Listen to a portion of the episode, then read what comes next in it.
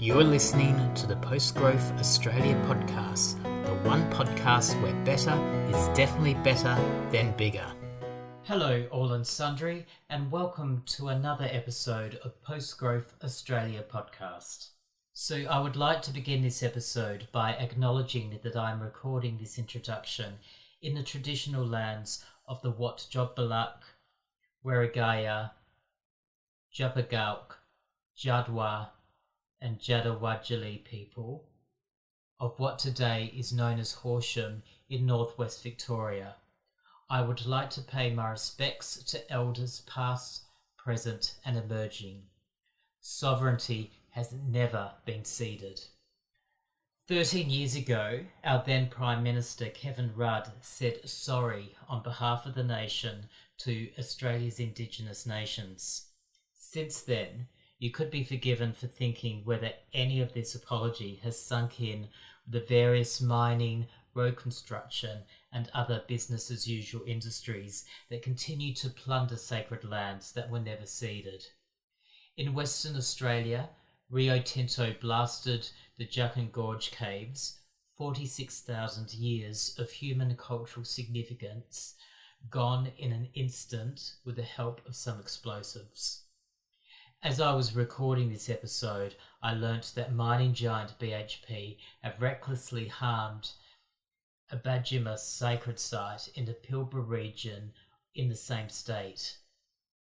And don't think this is a peculiarly West Australian phenomena. I've just today passed Ararat in Victoria near the sacred Djab Wurrung birthing trees that are under relentless threat by the state government to be removed in order to widen a road. This absurdity is straight out of the plotline of a Douglas Adams novel. In the eyes of the dominant neoliberal culture, nothing is sacred from mining, fracking, road widening, grazing, general exploitation. How could it be when growth on a finite planet is a modus operandi and any other way of being or relating to the land is seen as anti development, anti progress, radical, and even dangerous? Hence, the ongoing and relentless displacement of First Nations people, culture, and land, whether we are talking in Brazil, West Papua, West China, or indeed West Australia. I personally feel that the conversation around post growth, degrowth, and indeed population and migration policy is lacking First Nations perspectives, both in public discourse and in the literature. However, if you scratch under the surface, I believe there are voices to be heard on these issues. A couple of years ago, I ran a seminar at the Sustainable Living Festival with Richie Allen, Director of Traditional Owners Aboriginal Corporation. The seminar was titled Population, Indigenous and Environmental Perspectives. Richie has ties with Sustainable Australia Party in the Australian Capital Territory, and it is through SAP's Kelvin Thomson that I was connected to my next guest, Dr. Anne Poelina. Dr. Anne Poelina is chair of the Martuwarra Fitzroy River Council, traditional owner and a guardian of the Martuwarra Lower Fitzroy River. She works tirelessly to ensure that the Martuwarra Fitzroy River in West Australia's Kimberley region, one of the world's last remaining isolated and relatively unspoilt wonders, never suffers the same fate as the Murray Darling River system. Anne also shares broadly similar views with me in regards to degrowth, population and migration policy, so we explore this in the interview within the context of protecting an environmentally and spiritually sacred land from being yet another casualty of development. We discuss Indigenous First Law, which are guidelines to hold responsibility to one's connection to place, which I believe to be critical for both reconciliation and reimagining a post growth society. Finally, I asked Anne her perspective on Indigenous and non Indigenous relations and how we can be better allies. So, one of the downsides of the realization that comes with waking to the fact that one is born into an industrial, unsustainable culture is that one becomes more acutely aware of the gulf between Indigenous and industrial world perspectives. Given that Anne and I were navigating some deep and difficult issues during the interview, I observed that I was a lot less freewheeling as a host and kept to the written questions and it was a bit more stiffer than usual. However, as I was more subdued, Anne absolutely soared during this interview. She is such an engaging and mesmerizing public speaker. As an academic, she successfully bridges academia and First Nations wisdom to present ideas in a way that connects to everyone, no matter who or where you happen to be. Following my interview with Anne, I play an excerpt of the musical tour de force, which is Yimaduwara, from the local artist Kalaji. Yimaduwara means belonging to the Martuwarra Martuwarra Fitzroy River. Such a perfect soundtrack for this episode.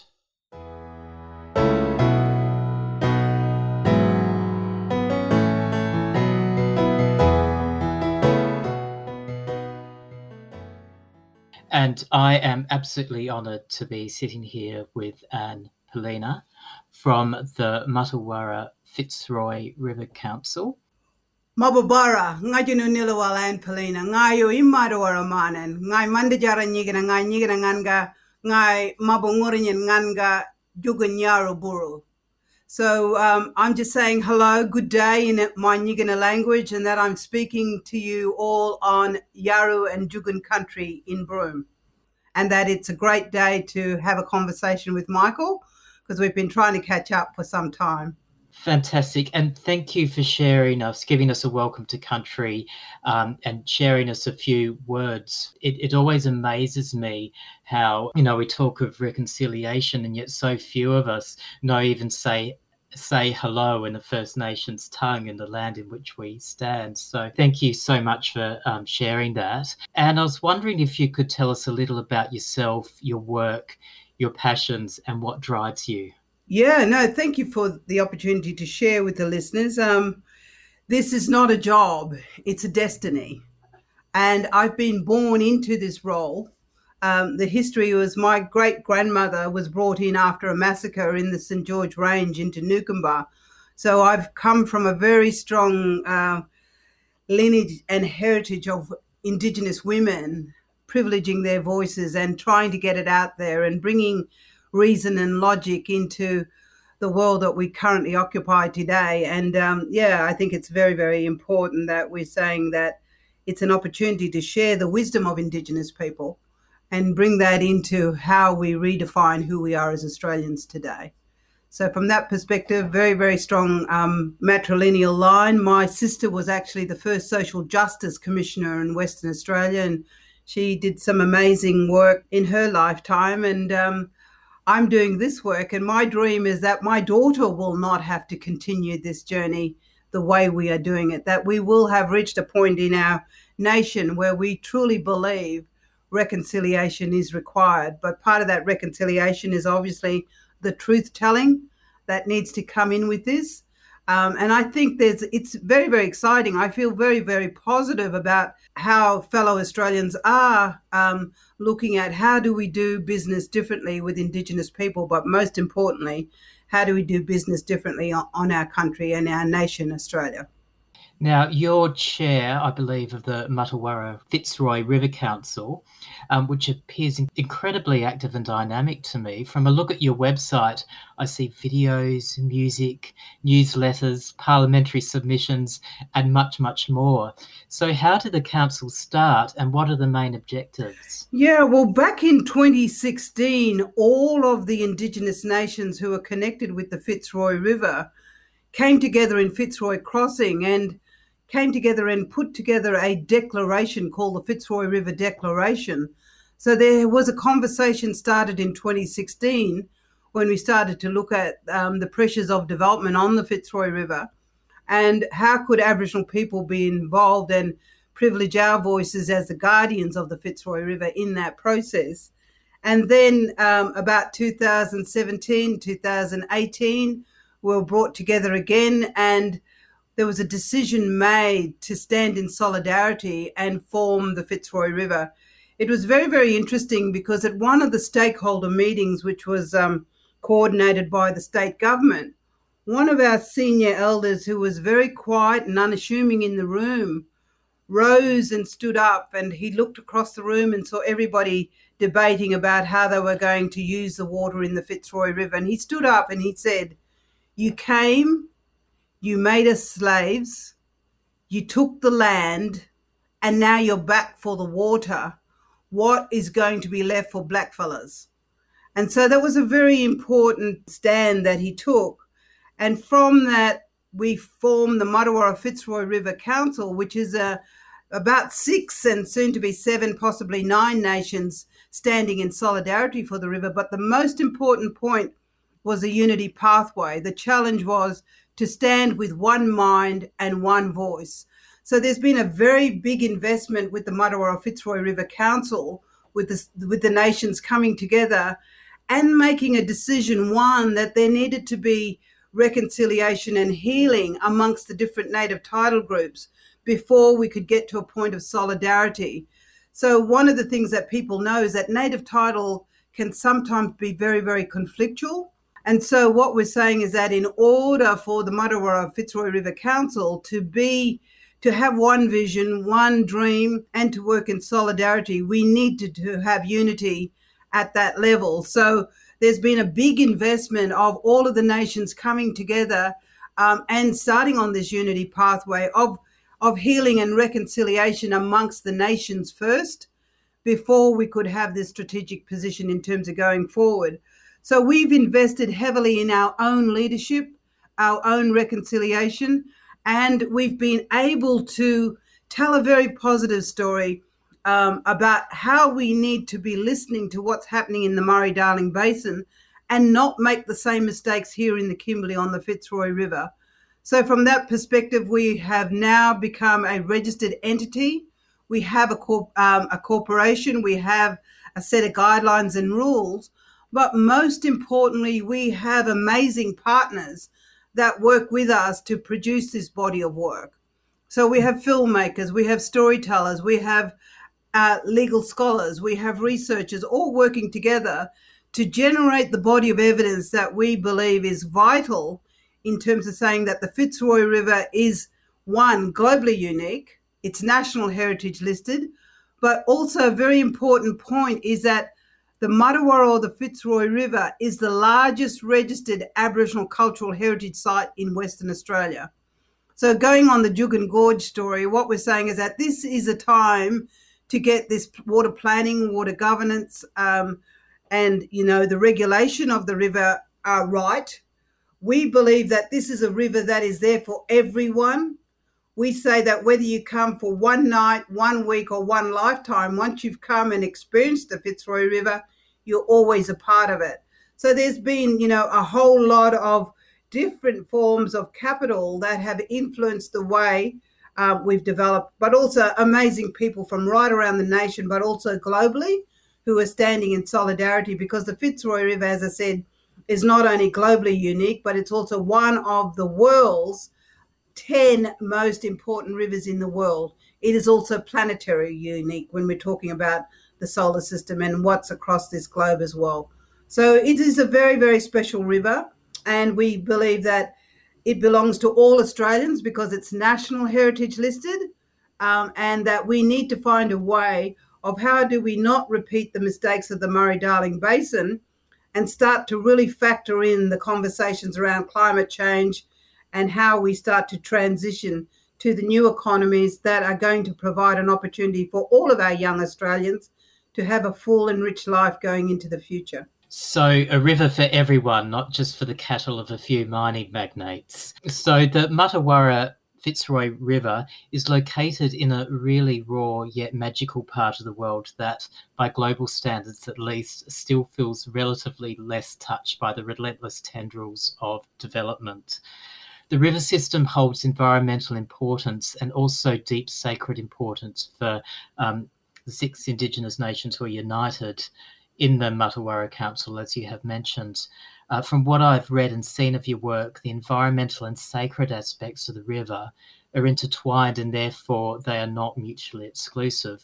So I'd just like you to tell me a little bit more about your perspective on the importance of the um, river system, which you've already touched on, but maybe um, a little bit more of the you know spiritual significance of it too. One of the things um, listeners may not be aware, but I've just submitted my second PhD, and it's all about the river. It's about the the laws that have been guiding us from the beginning of time as the best water guardians and water managers in the world to care for this system. Um, we've produced a, an amazing documentary which we've just returned from Perth. The film is actually called The Serpent's Tail. And what that story does is that it brings all of the voices of the different nations together because we hold one law for the Fitzroy River, Warloongarriy law.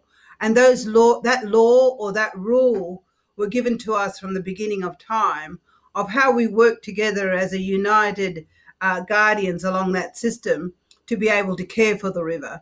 So we've made this amazing film, which is all about our spirituality, our kinship, our connectedness to each other, but most importantly, our relationship with the Fitzroy River.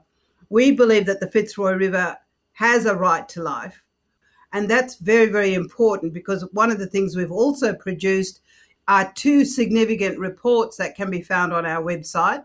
The first is a report called Martuwarra Country, which shows 150 years of intensive colonial invasive development. And what it shows actually is a bit like what uh, Bruce Pascoe and Bill Gammage were saying was they've shared that these are the settler diaries that give you a picture of what our world looked like when it was first seen by settler society in terms of what was here. And so the picture that's painted in that report by Dr. McDuffie shows a world of utopia, that there was abundance and plenty, that when the settlers came in, the people were laughing, they were sharing food, they were laying down telling stories and singing songs, and even so gifting in terms of giving one of the young men to guide the settlers up the river. So we've come from a world of plenty, of abundance, of peace, which really maintained the harmony that we have with the Fitzroy River, our spirituality, our identity. When I introduce myself, I go, Ngayu Imarawaraman, which means that I am a woman who belongs to the Fitzroy River, not in terms of property rights, by having a relationship over multiple generations, tens of thousands of years of my family living and working with other Indigenous nations to what we call hold the river, to be cautious and careful that the river not only has a relationship with human beings, but it has a relationship with the birds, with the fish, with the animals, with the plants, and our perspective is that after 150 years of invasive, intensive colonial development, we believe that it is time for just development on just terms. We believe that there is an opportunity to create a mechanism which we've been advocating very, very strongly, which is a minimum standard of having a statutory framework whereby all projects are on the table. What do you want to do in the Fitzroy River catchment? Where is your science and your Indigenous knowledge to show that what you intend to do will not negatively impact on the river or the people who make up the majority of the population in the Fitzroy catchment? So we believe that a catchment management authority is the minimum standard to guide all development. So what we're saying is that we need to understand cumulative impacts of development. We need to understand what is currently happening on country from climate change. I live on country. What we are seeing already before the wet season was water scarcity, food insecurity. All of these things are impacting on our lives now. And so we see our world as global citizens. We see our world in terms of how are we, as guardians of the Fitzroy River, factoring in climate change? Where is climate change taking us? What is the world showing us? there was a real call a couple of weeks ago, one of the eminent uh, United Nations persons saying that we should be declaring, our nation states should be declaring a climate crisis. We should be transitioning away from fossil fuels into what we are calling on the Fitzroy River the forever industries.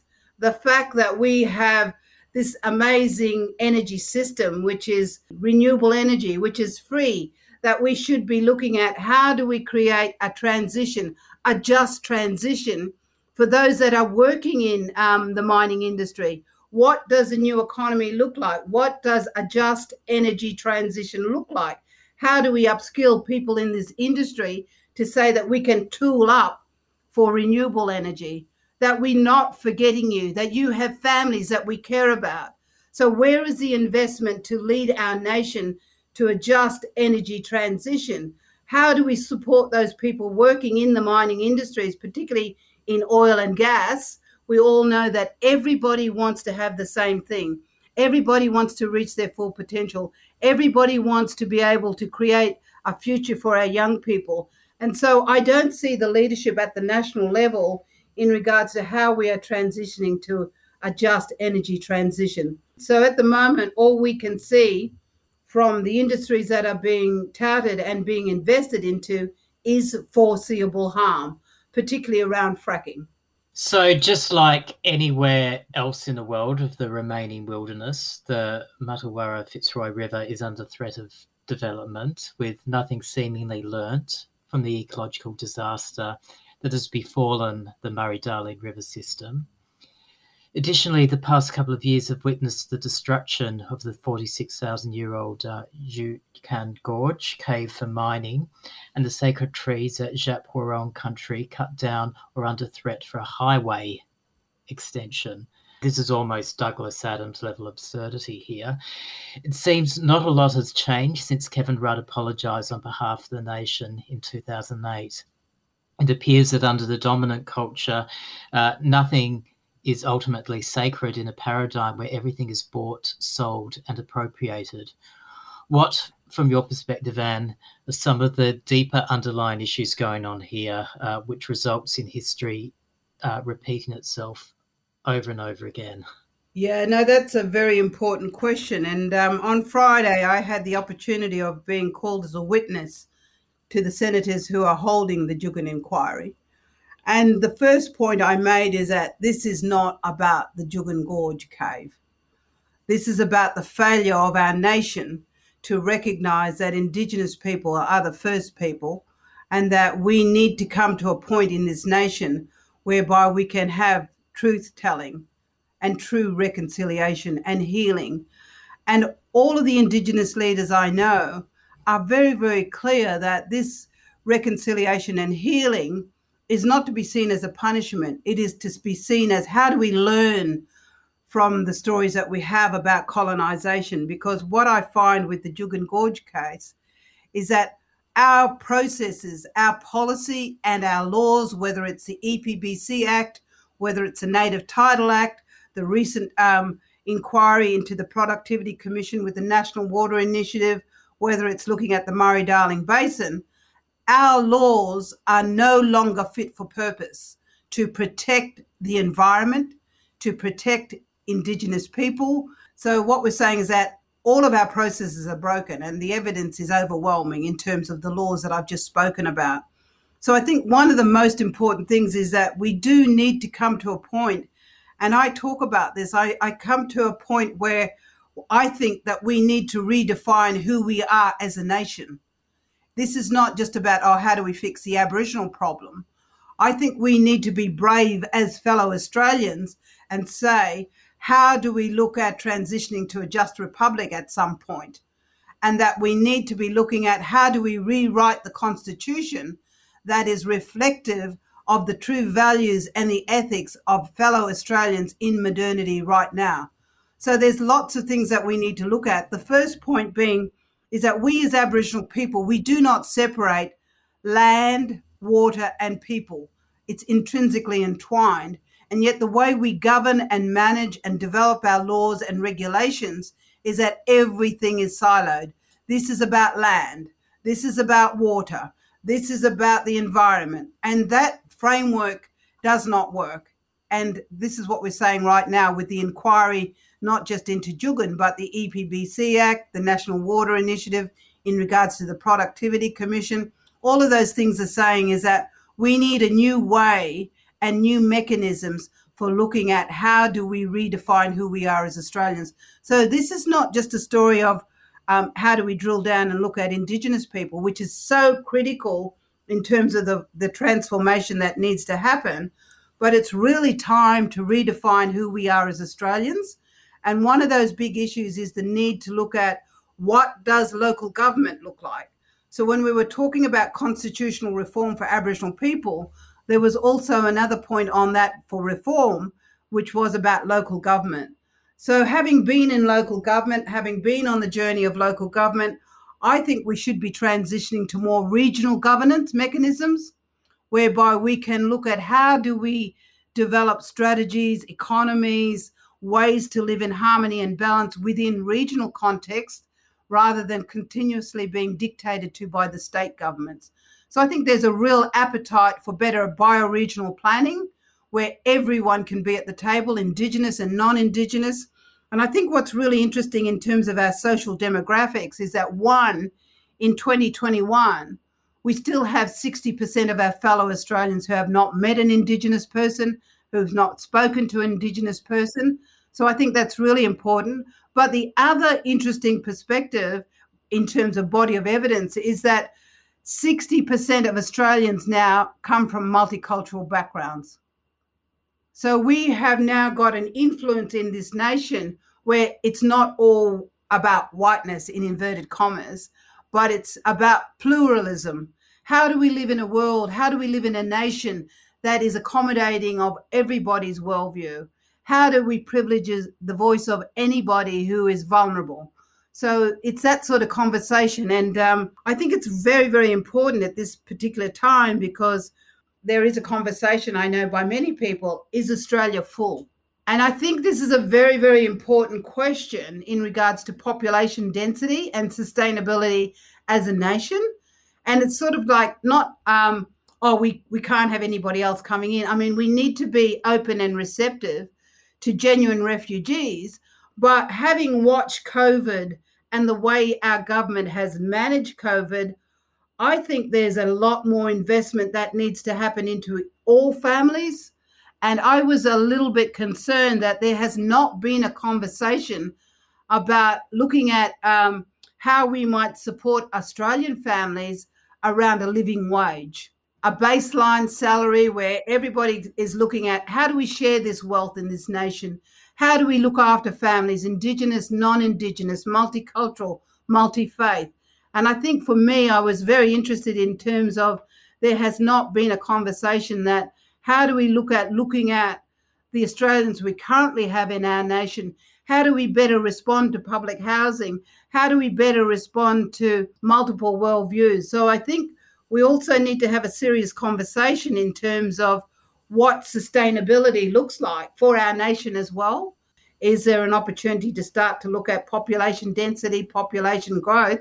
because from my personal perspective, I don't think we're looking after Australians well enough that's already here. Back in 1994, there was a submission to the Aboriginal Deaths in Custody report, which made a very direct closing statement in regards to population growth in Australia. With a slight paraphrase, it said towards the end, with any more population growth, this land will die and we will die with it. In 1994, Australia's population was 18 million, about 8 million less than it is today. Um, and on a read of a recent newsletter, you refer to population growth and the good work being done by Sustainable Australia Party. Um, so, what is your perspective in regard to population policy in Australia, which you've touched on, um, and I suppose the um, connections and perhaps even political parties we should be voting for? Yeah, no, it's a it's a very interesting question, and I, as I said, um, it goes back to the point that I think um, we really need to have a bit of a stock take and a bit of a slowdown in terms of increasing um, the migration coming into this nation because we have so many people who are in this country who don't have work, and I think you know there is a bit of an illusion. Like I fully accept that, particularly in some of the industries, um, you know, such as fruit and vegetable picking, that you know, um, there is a, a, a, policy whereby we're bringing Pacific Islanders in to um, work those crops because one, there's an opportunity for benefit sharing, and you know, um, being able to invest back in those uh, Pacific Island nations. But I think we've almost reached a point where we need to really look at what does sustainability look like because when I look at the cities, I think the cities are totally full. They don't have the capacity right now to be able to manage the population growth that they have in Perth, in Sydney, and Melbourne. One of the critical ingredients of this is water. And there does not seem to be enough water to satisfy the cities now and so what we're talking about is desalination plants and how we might be able to, you know, capture grey water and do all these sorts of things. And I think we need to have a really serious look at what does sustainability look like because sustainability from my perspective is not just about sustainable development it's about sustainable life how do we live um, within these regions because when you look at the population density it's all on the coast a lot of the space in the middle is not filled up. And so everybody wants to live on the coastline. And I'm not sure how feasible that's going to continue to be, particularly if we keep growing the cities when they can't provide the basic ingredients for sustainable life right now. So, as I said uh, earlier, my conversation is that I think we need to take a real hard look at ourselves. One, in terms of constitutional reform and looking at you know, this conversation around regional governance, regional government, and how we might start to look at developing um, just development around the framework of, okay, what's good for the regions? And how do we do that together collectively and make those decisions? You know, at the moment, there's a conversation that from some people in politics that Australia can't afford the living wage. And I kind of figure that COVID has really amplified that right now and that even this conversation around keeping Newstart and those things are we are struggling as a government to do that. Yet we're very, very quick to have corporate welfare. We're very, very quick to invest into the multinational companies because we believe that that wealth is going to trickle down, and we know it doesn't. It trickles off. It trickles offshore. I've got a personal perspective on population policy, which I did want to check with you to see whether we might be vibing or whether from your perspective I might be um, way off. So, look, I personally see population growth, particularly the current economic migration policies that are pursued with virtually no consultation with First Nations custodians, as another manifestation and continuation of colonisation the and the idea that some on the left that it's possible to have reconciliation and treaty in addition to high migration open borders policy i just don't see it as pragmatic or, or practically possible to, to to balance those two. Um, just a conflict over uh, interest over land use for a start um, furthermore, current migration policy is based around a narrow set of economic goals that benefit a few whilst doing nothing for the millions who do not have the means to come to Australia and who are affected by the human impact on the planet such as climate change. People of low socioeconomic status in vulnerable low-lying Pacific islands come immediately to mind. Um, what's your perspective on this, Anne? Yeah, no, that's very interesting because I was um, I did tune in to the Greenpeace report for the Pacific Islands on climate, and it was a very, very interesting conversation. And there were obviously Pacific Island leaders in the room uh, having a conversation. And one of their challenges was in regards to if we as a nation ignore our due diligence and our responsibility in regards to fossil fuels and we continue on this trajectory. And some of these low lying islands, particularly places like Kiribati, become submerged, their question to the floor was, you know, if Australia um, fails to meet its targets and part of the cost is we need to leave our nation states, one of the questions was if they come to Australia, can they be sovereign people? So the Pacific Islanders are saying, okay, if you fail to show due diligence and our islands sink and we become climate change refugees, then we want to be able to come to Australia and be recognised as sovereign people. And, you know, one of the things we say as Indigenous people is that if people come here and they're a visitor, we have a duty of care to welcome people in and to make this their home. And I said to them, well, one, you, you need to, in a way, get in line because we haven't been brave enough to have that conversation in our nation with Indigenous people, Aboriginal people. We haven't been brave enough to recognize that we are sovereign people, that our lands and our waters were taken by theft, and that we need to have truth and reconciliation in regards to that process. But the other point I also want to um, remind our listeners is that we also have a history of 60,000 plus um, South Sea Islanders being brought to Australia to work the cane fields in Queensland. So we've got also a group of, in in a way, um, other Indigenous people who are brought to this land who have still also not been recognised in terms of their human rights, their climate justice. I think there's some really important questions to be, um, you know, heard and challenged and debated.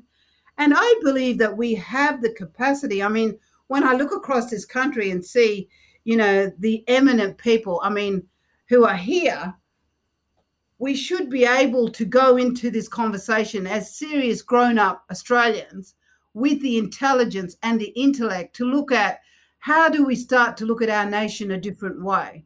So, from that perspective, I think, you know, there's a lot on the table. Um, as I said, you know, Indigenous people are lining up to say, when are we going to be recognised as sovereign people? the South Sea Islanders who came across as Kanaki people, almost 60,000 of them, their human rights um, and justice and equity has not also been founded. And then importantly, we've got Torres Strait Islander people who are already, as Australians, inverted commas, saying our islands are sinking. We believe Australia is responsible for what's happening, and they are seeking justice how do we care for the current population that we have? Because it seems that we're not doing that in a sustainable way right now. Instead of growth, privatization, exploitation, and destruction, what kind of world would you like to see? You've you've touched this on this already um, in, in several of your answers. I do note in several of the parliamentary submissions from the Martuwarra Fitzroy River Council that traditional owners and custodians are guided by first law or custom, customary law, and the Council's recommendations include reimagining the way heritage is understood and co governance of water and land in which respects first law. Could the first law be a guide as to how we reimagine the way in which we live with the land and with each other? As I said, I've just submitted a PhD all about this. And what we're saying is that we need to be looking at the river's rights and people arguing that not arguing people have got very solid evidence about rivers rights to live. Two-thirds of the world's rivers no longer flow. That is a crime. Um, and what we're saying is that how do we do this differently here in the kimberley? So obviously one of the things we're saying is that we have a law. We have first law. This is a law of the land. It is a law of nature. And we believe that the first law argument needs to come in to frame legal pluralism a different way. First law is not conflictual, it's actually complementary. What we're saying is that first law are the values, the ethics, the codes of conduct for creating and sustaining peace and harmony and balance. So much of my um, work is around first law. And what we're saying is that these first law stories we have to look at what are the meaning what is the meaning of first law? And the meaning of first law is to sustain harmony is to sustain balance is to sustain peace and to work in harmony with nature not to dominate and commodify nature as a resource to be exploited. Um, so from that perspective first law can teach and share with our nation a different way of doing business. I was just quickly looking for a document that came out yesterday, and it's called from the United Nations, um, and it's called Making Peace with Nature. And I spoke a little bit earlier about when the settlers came, in their diaries, they wrote about laughter, about peace, about plenty, about a world of, you know, utopia. This is the world we had. This is a world that was has quickly spiraled out of control because we have walked away from nature. We have severed our relationship with nature. That's one of the things that we are showing in this documentary film that we've made, The Serpent's Tail, is that we need to live and work in harmony with nature. That nature, particularly animals, through observation and communication, can teach us how to be fully human. When we look at Indigenous science and the knowledge making we have, it is to look at how we continue to live in a deep relationship with nature that gives us the indicators of well being, of happiness, of all of those things. So, from that perspective, first law is critical. It is to be seen as complementary to Crown law. It is a law for the commons of how we protect the commons for the greater common good rather than protect the commons for a few greedy predatory elite. So, this is all about us working together, valuing our nation. When we look at the history of our nation, basically, settler society has been at war with nature since the arrival of white people to this continent. We have exploited, we have destroyed, we have created ecocide, we have created a war with nature. And I was just looking at this document that came um, yesterday, and basically what it's saying is that we need to reestablish peace with nature. We need to reignite those key values of how do we live in harmony with nature? How do we look at different places and be very, very rigorous with our science to say, okay, if we're going to do development, particularly water extraction, uh, intensive agricultural growth, potential for fracking, then how is that going to create um, the balance and the harmony we need? Because when I look at these invasive developments that are being touted for the Fitzroy River, all we're talking about is creating foreseeable harm to the environment, to the people, and not just foreseeable harm to Aboriginal people, but foreseeable harm to people who live in the towns and the communities that are in the Kimberley. Why have we made a decision to frack the Kimberley and not frack the Southwest?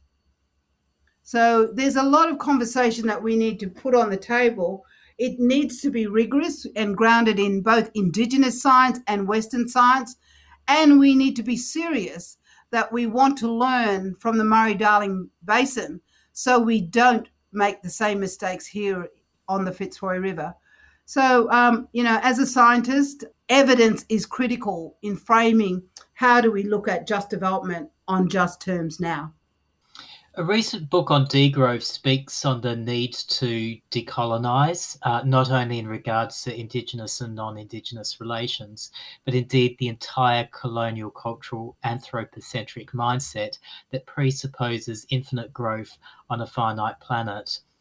For non Indigenous people who are living on stolen land, do you have any advice on how we can be better allies with First Nations stewards and to re envision a way of life?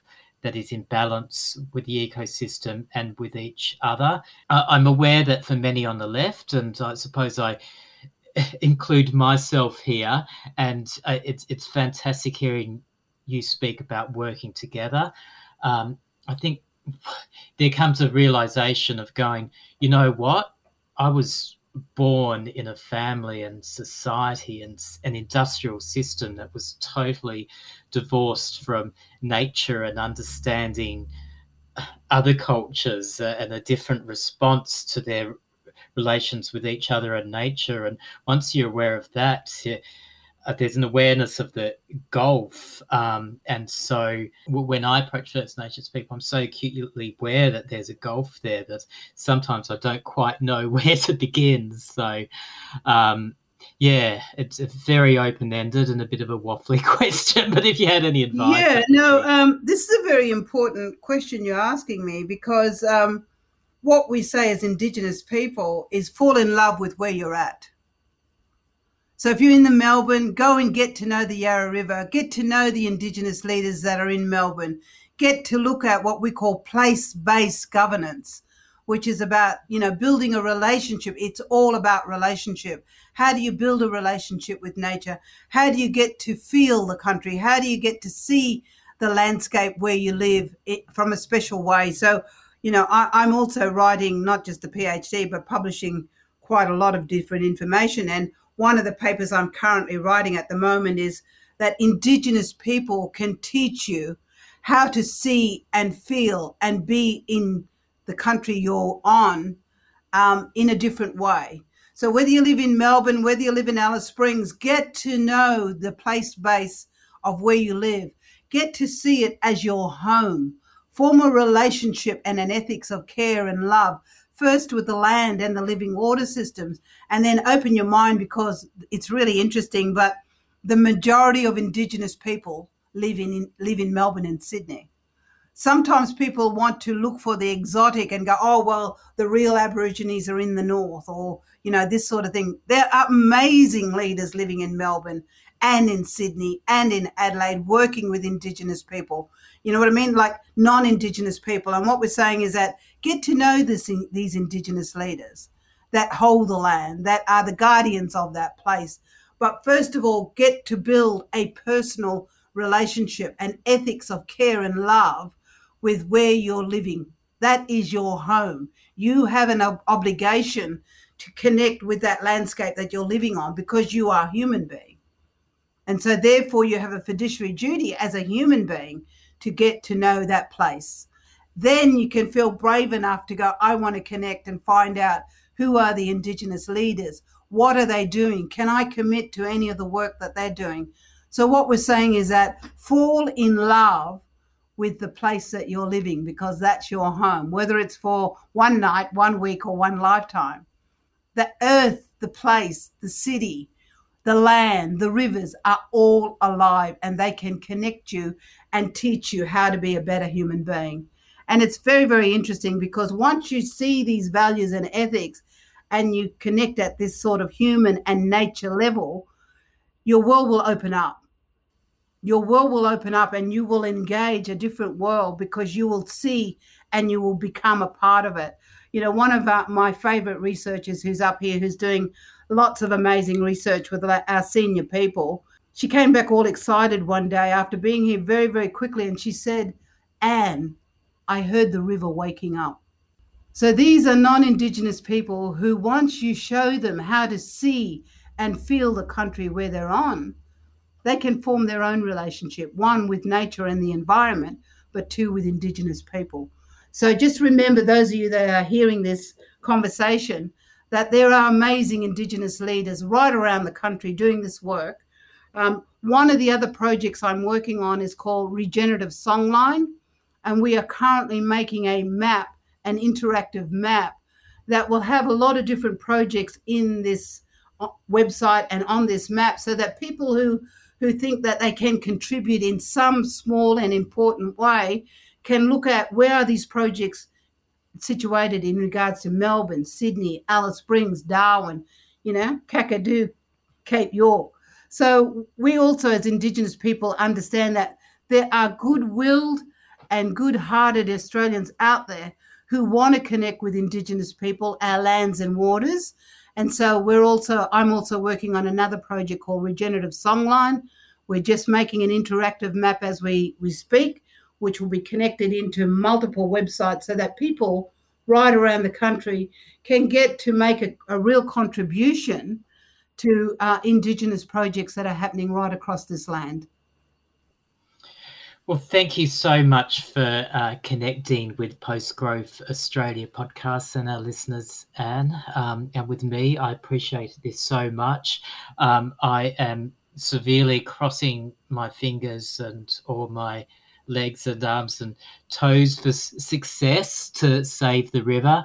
I'm in Tasmania at the moment, which is um, supposedly, you know, one of the last bastions of of of pristine land in the world and um, through bushwalking through so many dead trees and post-logged land I, I, feel a sadness and melancholy to the land. I feel um, a land that's groaning under the weight of just half a million people. Get a sense you can feel it in the trees and in the rivers and in the ground. Um, and just just to wind up, what are some of the upcoming events and campaigns for the Martuwarra Fitzroy River Council? For listeners who'd like to support your campaigns further, what can they do and where can they go? Well, I think the most important thing is to get onto our website and register because we have an amazing concert happening on the 28th of February, 5 p.m. in WA time. And eight o'clock on the East Coast. And we have got some amazing um, artists who have gifted their songs for the Martuwarra. Um, Xavier Rudd, Missy Higgins. Um, my son will co-host the, the, the event. We've got a beautiful poet that's on there. Um, what I'm saying is that stay connected to that Martuwarra Fitzroy River Council website because it one it'll take you to this concert at the end of the month, which is absolutely fabulous.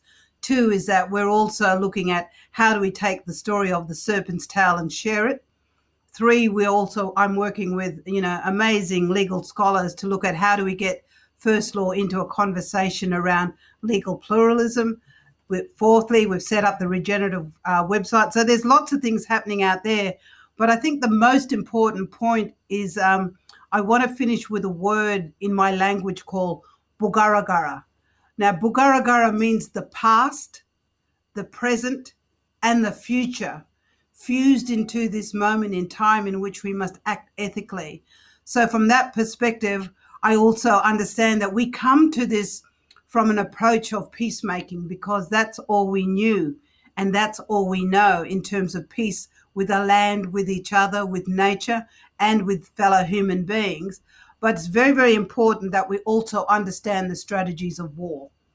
And so when we look at the story of the Fitzroy River and that it belongs to all Australians, and we as Indigenous people have a duty of care to protect it, not just for now, but for future generations of young Australians who will come here one day. And so we need to understand the strategies of war and that when we are united, the underdog can win. And that's the story of the Franklin River. So it's very timely that you're in Tasmania at the moment because we believe that this is the next big story in regards to environmental challenges. We believe that there's huge potential for the new economies up here. We need to have just transition for energy right now. But we also need to know that there are new economies up here, which we call the forever industries, geoparks, biosphere reserves, bioprospecting. We have plants here that are amazing and much needed by humankind. So we as Indigenous people, we want to shift from poverty to wealth creation. We need equity and we need this a way to look at how do we have the benefit sharing. But the Fitzroy River also is being held by very important traditional owners. And what we're saying is that we have a duty of care to protect this river as the largest Aboriginal cultural heritage site in Western Australia and also the National Heritage listed Fitzroy River. It belongs not just to fellow Australians, but it indeed belongs to the world. And so, from that perspective, let's stand in unity, get to know what the work we're doing here, we know that when we are united, we can develop a process of cooperation going forward. So thank you for the opportunity to share. Galio Mabu, which in my language is like see you again when we meet. And so all of you who are listening, tune in to where you are, get to know where you're you're living and make sure that you fall in love with the place that is now your home, Australia. Thank you. Galio Mabu.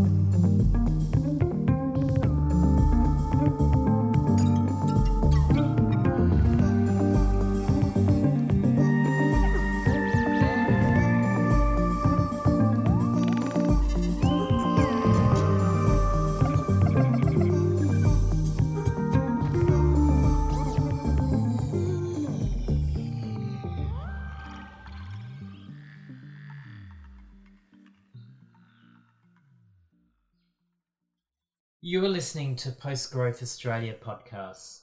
I just interviewed Dr. Anne Poelina of the Martuwarra Fitzroy River Council with music from Kalajai with the track Yimaduwara, with many thanks to both for sharing your wisdom and your artistry.